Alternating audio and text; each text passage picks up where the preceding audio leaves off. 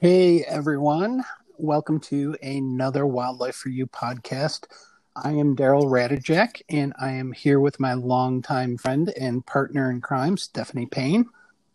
Yeah, thanks for the intro, D. You know, uh, that was actually kind of a pretty witty opening you had there, introducing me as your partner in crime, Hmm. considering we're in the midst of our outlaw series. Um, and for tonight's topic, so you know, we're sort of hybridizing. I don't think that's technically illegal.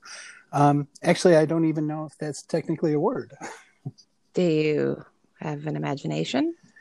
Uh, I'm sure what this has to do with it, but I think I do. Then just imagine it's a real word. Fine. Um, okay, we're hybridizing, which is a real word, obviously. I'm just playing. So we're hybridizing what with what? Well, so continuing on with the Wildlife Outlaw series, I, I thought we'd talk about profiteering, but we're hybridizing that definition to include like those money making practices that kind of ride that legality line. So, you know, it's like profiteering on unethical and illegal animal practices. Okay, I'm I'm getting that. I was I was a bit worried you're you're going to say that hybridizing was illegal, and oh my gosh, that reminds me of a a story that I know you know, but I want to tell everyone because um yeah, Yeah. I know the story that you're talking about, and yeah, this this, this could be fun. Yeah, not like real fun, but you know, hybridizing fun. So anyway, yeah, tell away. They'd love this.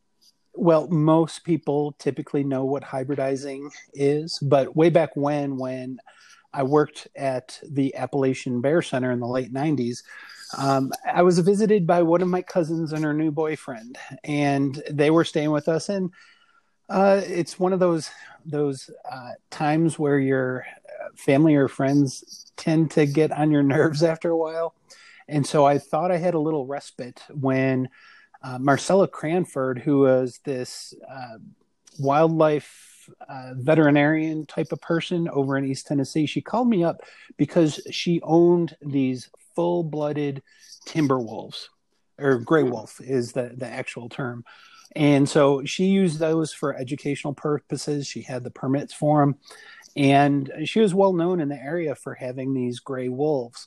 And she called me up and she goes, Daryl, I have a favor of you. Um, our wolves just had some new new pups, and we're trying to acclimate them to being around people so she can take them uh, to to schools or whatever other program she was doing. And she's like, I got a problem over here. Most of my volunteers, or all of her volunteers, were females. And she goes, Would you be able to come on over and play with these wolf pups? And so at that point in time, I was just looking to get out of the house. And my my cousin's boyfriend, his name was Bill. He's like, "Oh, can I go?" And obviously, since this was another male figure, I figured two two males over there playing with the with the wolf pups would be better than one. And the embarrassing thing came when Marcella was talking to us about the wolves and just how unique they are, and they're a purebred species. And um, she went on to tell us that hybrids or the hybridation of wolves is just complete terror. You never want to do it because you're you're mixing um, you- you're mixing some genes there. And so she was explaining this process of hybridization, and my my friend Bill there said, "Man, all that sounds great, but what I want to do when I w- when I get a chance is I want to take a dog and I wanted to breed with a wolf." so I realized that not everyone understands what hybridization is. So um, sometimes you got to know the company you're in and their skill level and exactly kind of kind of where they're at as far as understanding uh, the wildlife side of things.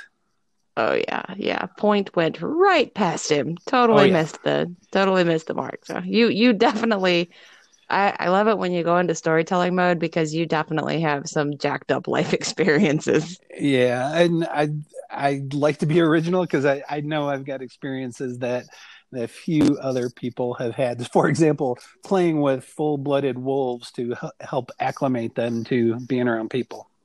Yeah, yeah, you are quite the snowflake. All right, Smarty Pants, bring us back back around. Uh, explain what this uh, profiteering on wildlife is to our listeners?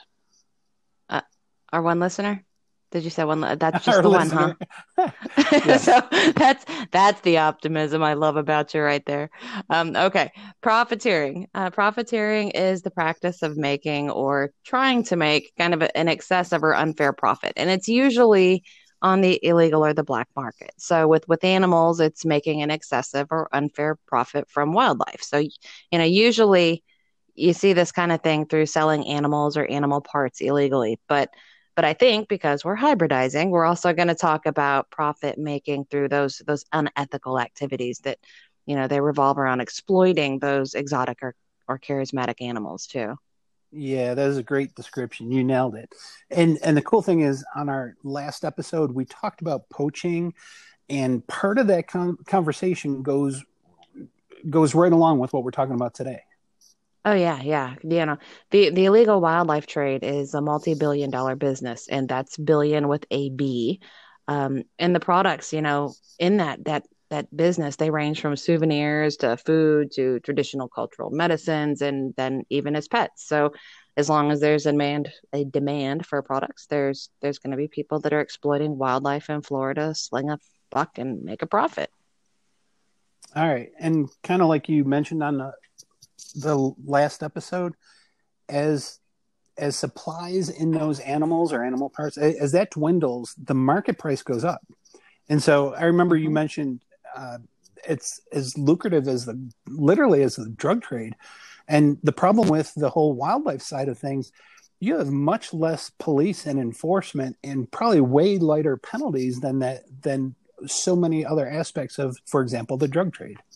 Yeah, yeah, for sure. And we, you know, the US, we have lots of things in place, you know, like the Fish and Wildlife Service, they they have the the most robust program in the world and and they work with other countries to help support efforts to like decrease the illegal wildlife ex- exploitation. But the hardest part though is is stopping activities before animals are harvested. And you know, the problem is regulation and enforcement or policing. They, they've always been insufficient to effectively control the illegal wildlife trade. And, and I mean on both the national and international fronts. Um, effective control, it, it means expanding all of our current approaches. But, you know, a huge component of that actually does fall on our listeners, that's plural, um, to educate yeah. and influence everyone in their sphere of influence and be really vocal about, you know, increasing efforts, the value of wildlife in their natural environments, um, and definitely never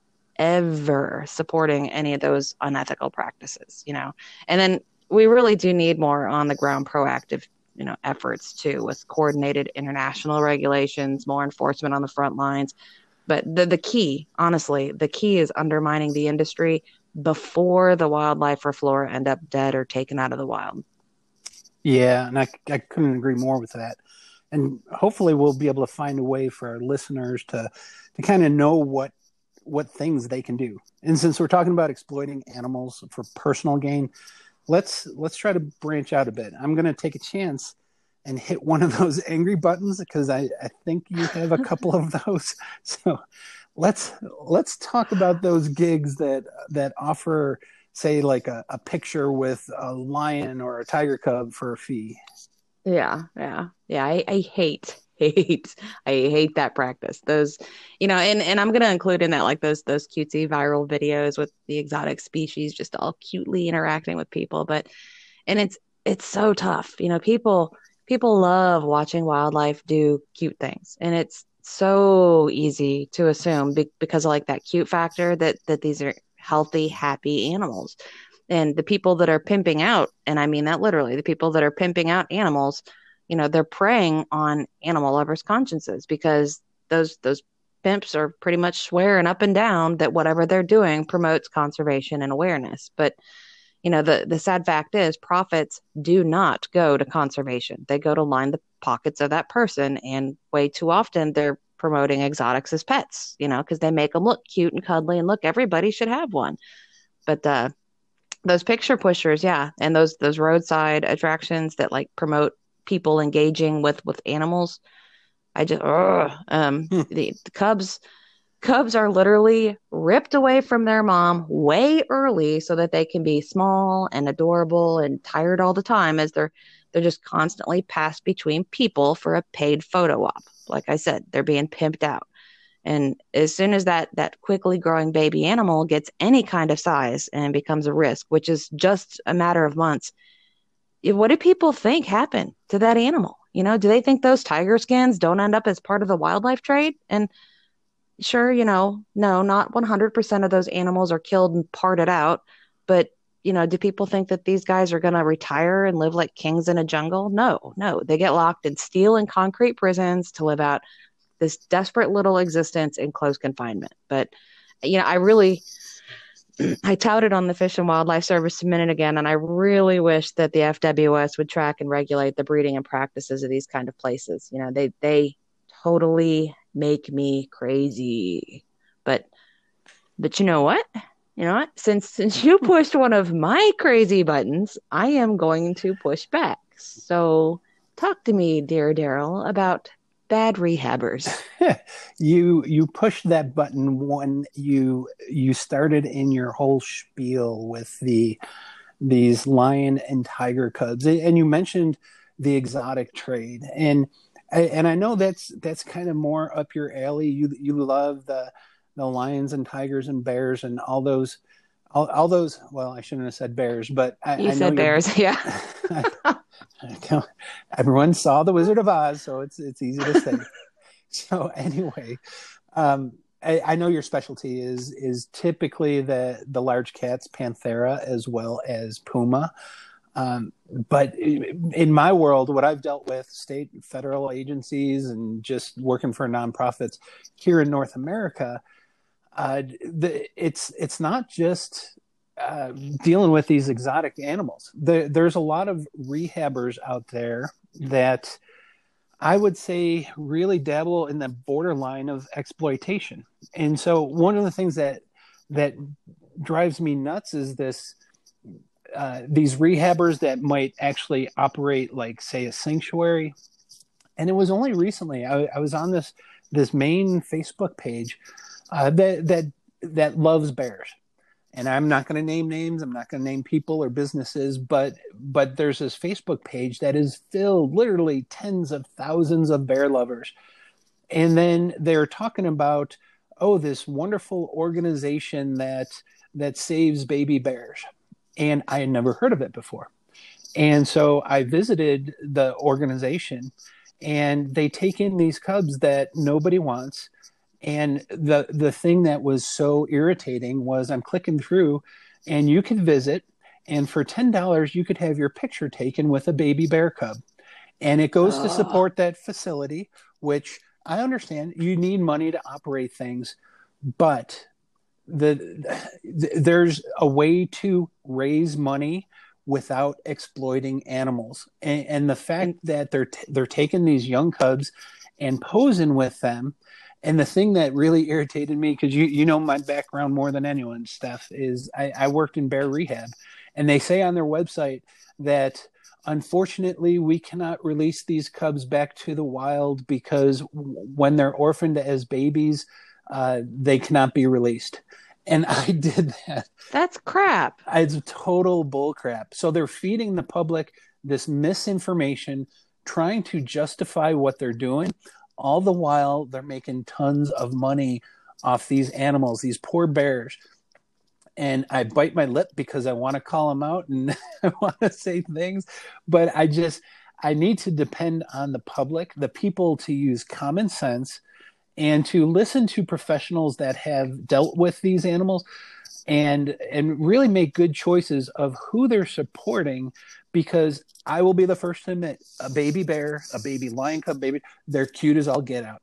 And it would be awesome to be but think think of that animal their needs over your needs. And and if people would use common sense that way to say, "Hey, is this good for that animal?" I, I think people would be making making much different decisions. Okay, so to keep to keep on your crazy button for just a sec.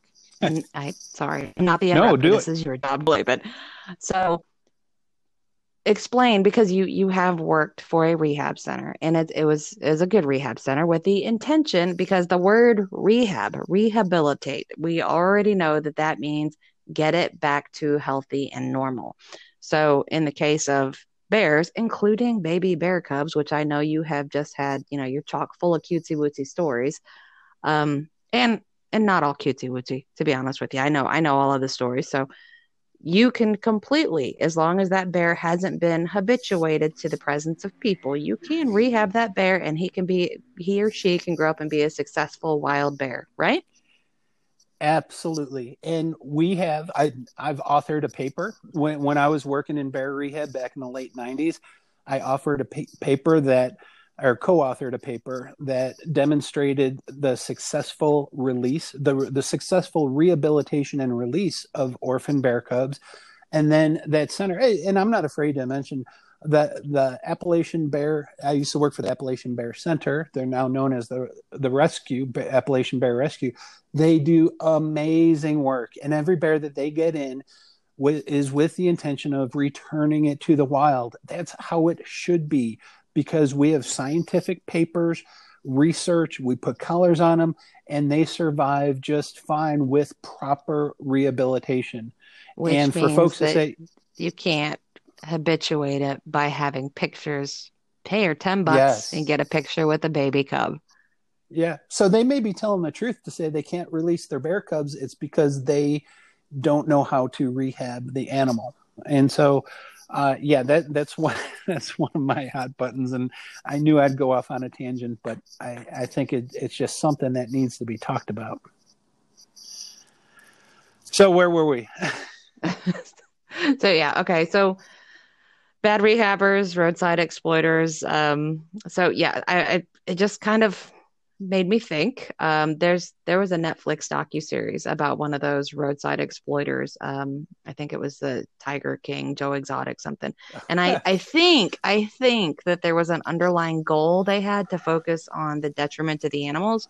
But just just in case you're curious, they totally missed the mark, and they just showed Joe Exotic, ass clown extraordinaire, and all of his life drama. So I could, you know, I watch that crap because I, I, I abuse myself like that. I cannot believe an intellectual extraordinaire like you actually watched that rubbish. Well, I mean, so how am I supposed to criticize it if I don't force myself to experience it?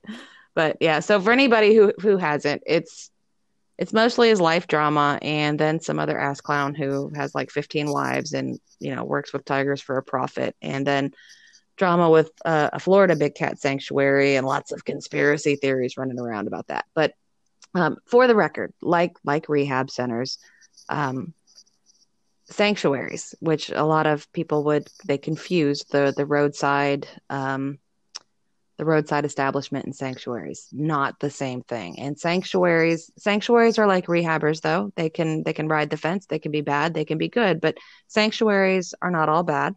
Um, but like like you were saying it's up to us. It's up to the public and potential consumers i.e visitors or people who support or donate to make sure that we've done the research and validated the practices of these places way before we actually start to support them or visit them.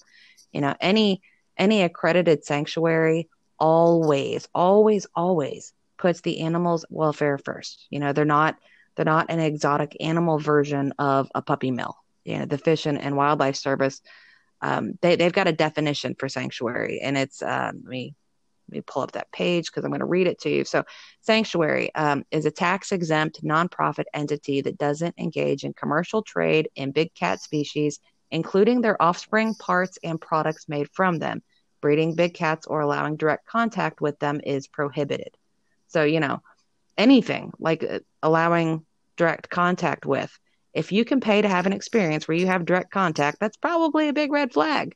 Um, and as far as sanctuaries, there's only 14 sanctioned big cat sanctuaries in the entire US. And the only one that was featured on Tiger King was not Joe Exotic or the dude with 15 wives, but it's the one in Florida.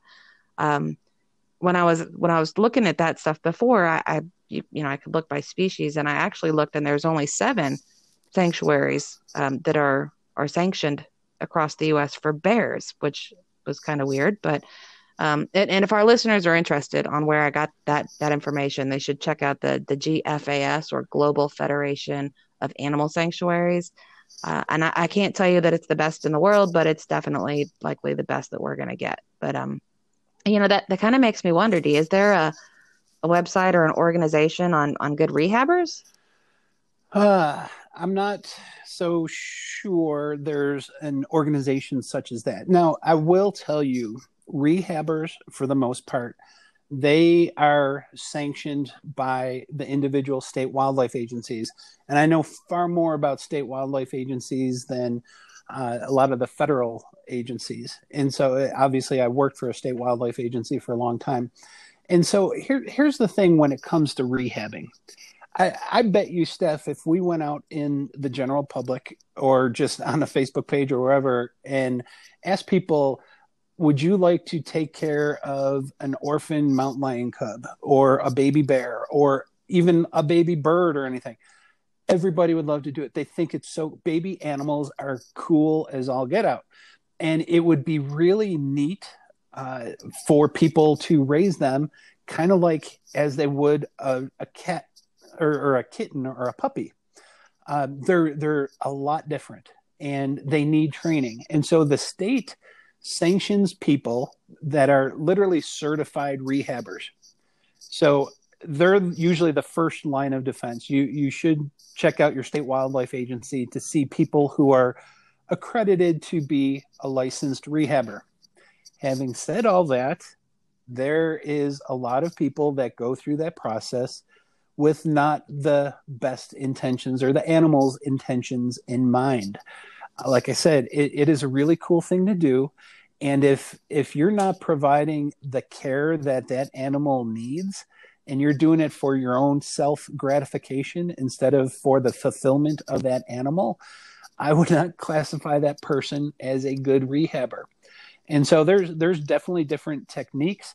Unfortunately, there's not really uh, an oversight or like a grading or ranking process.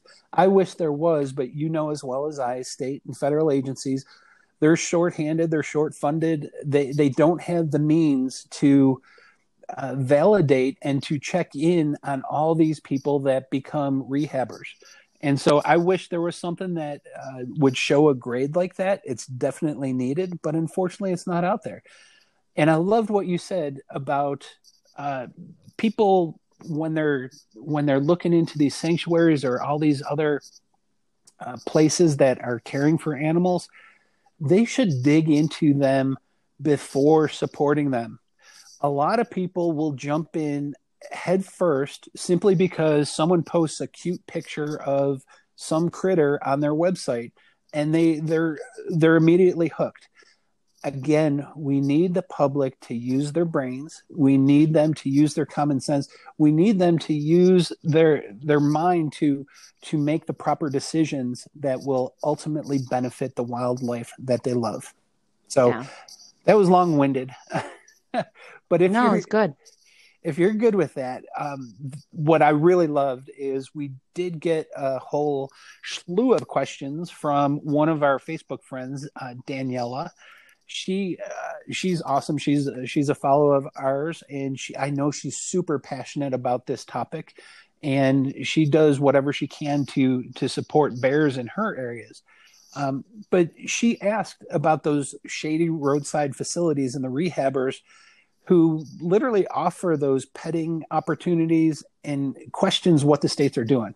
And like i said i would i would love to say that they're right on top of it. They're making sure they're on the up and up but it's it's often difficult to to do. And so we addressed that question. Um, and like like I said, that that was a that was a tough one because I wish we could do more. But the bottom line is, people have to use their their own common sense and and to dig into the background of of all these different uh, groups and organizations and people that that are caring for these these animal species. Mm-hmm. So let's see. Um, Daniela also asked in, in, some cases, there's even more local, like county or city restrictions. Uh, the, there's even a couple of states with animal performance laws. but it varies so much state to state. There's no uniformity to it. And the way states operate, you, you know as well as I that states love to have their own identity and they don't like mm-hmm. being told what to do. So, mm-hmm. anyway, um, I'm rambling now about how frustrated I am because there's not better oversight, and I wish I had a better response for Daniela. But I urge, I'm sure Daniela does it. I'm just urging all of our listeners to really do your homework before you get behind any group, organization, or individual that's caring for these animals. So yeah. I haven't really poked poked you yet regarding your albino tiger breeding. Oh, oh, aren't you just kicking a sleeping bear tonight?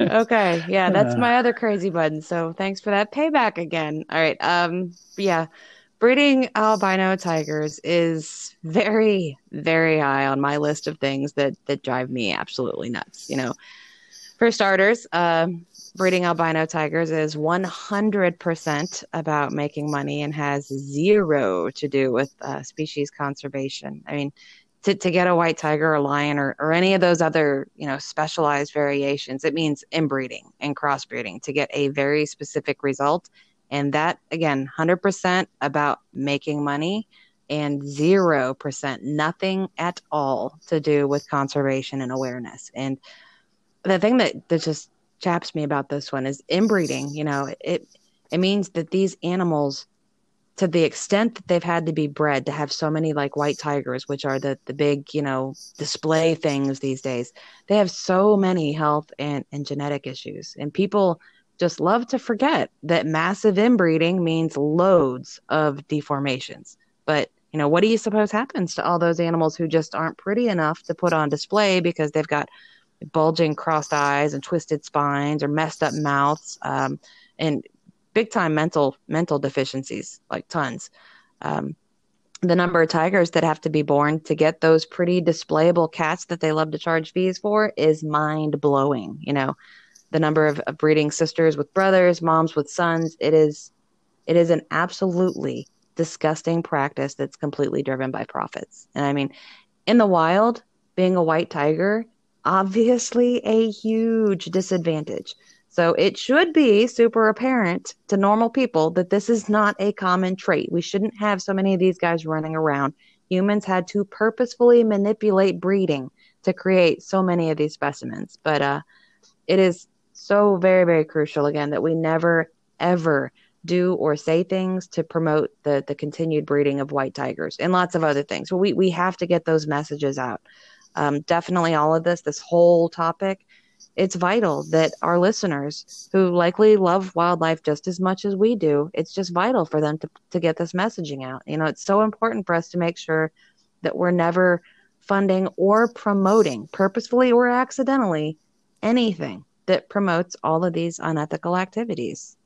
Yeah, ab- absolutely for sure. And and you love me and my tangents, but I love how you said we we've got to be mindful of promoting these these activities.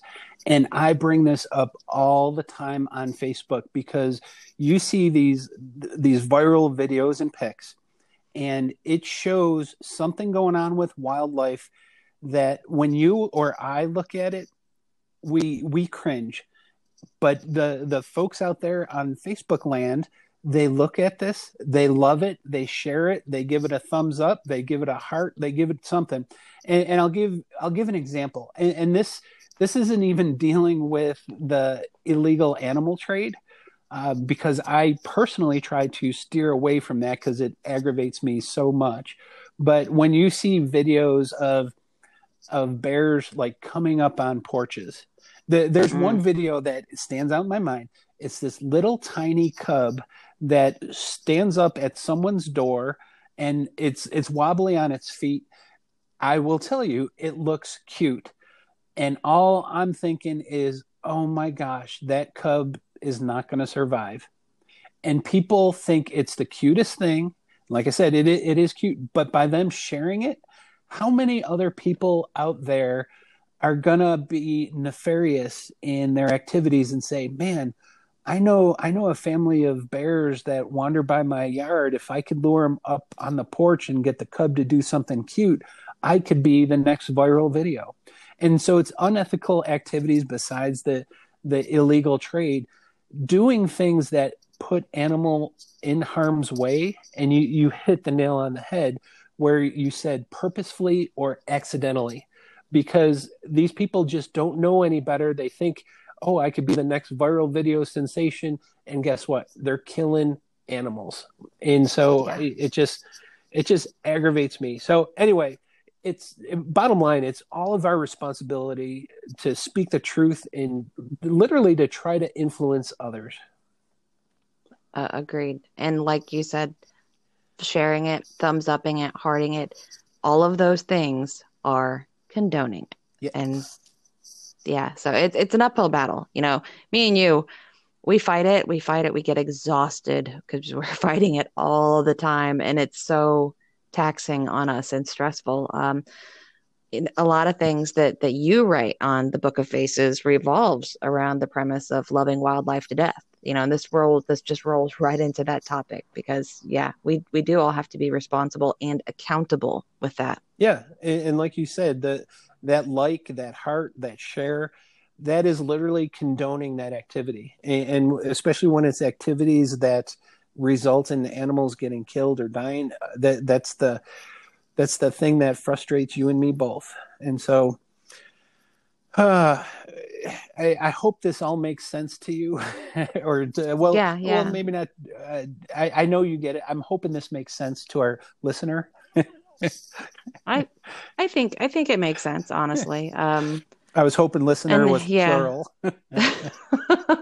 it's my mom. Hey, mom. Um, da- Daniela, do you get it? yeah. Thanks, Daniela. We love you. And well, we can't forget Trish either, though. Yeah. I know she listens all the time. We do have, yeah, we have, we have a, a few, and uh, we love them all. We love all y'all. Um. Anyway, so yeah, I think I think that that makes sense. Um. But now, now that that my blood pressure is finally normalizing, and hopefully yours is as well. Um, I know I glanced at my my watch. I do see that we're past our 30. So I will remind our listeners to follow our podcasts on your favorite podcast app, uh, Twitter, and of course, check out wildlifeforyou.com, all spelled out for more. and don't forget to follow us on Facebook. And no, I'm not even going to mention Parler because you get on Facebook na- nowadays and people are saying, I'm going to Parler. Um, just check us out wherever you find us. Uh, we do everything. The Wildlife for You is on Facebook. Uh, we will hopefully announce our next episode. I don't think we figured it out yet, have we? Nope, not even a clue. All right, I guess we'll roll the dice and look at our list to see what we're going to talk about. But anyway, we love to get questions from you, especially ones that we can answer. uh, and if you have any podcast topics or anything, throw them at us. We we'd love to hear about them. Oh yeah, I mean it would be totally. That's it's a great idea because it's so awesome if somebody actually told us what to talk about and we weren't like, hey, we could talk about that for probably 30 minutes because me and you, we could talk about how to fold up a used tissue for 30 minutes. I, anyway, I, I, I, got a story about that if you want. Why does that not surprise me? Yep. Anyway, with that, y'all, I will save you guys from Daryl's folded up tissue story. And with that, on behalf of Daryl and myself, we bid you farewell until next time. Good night. See you, everyone.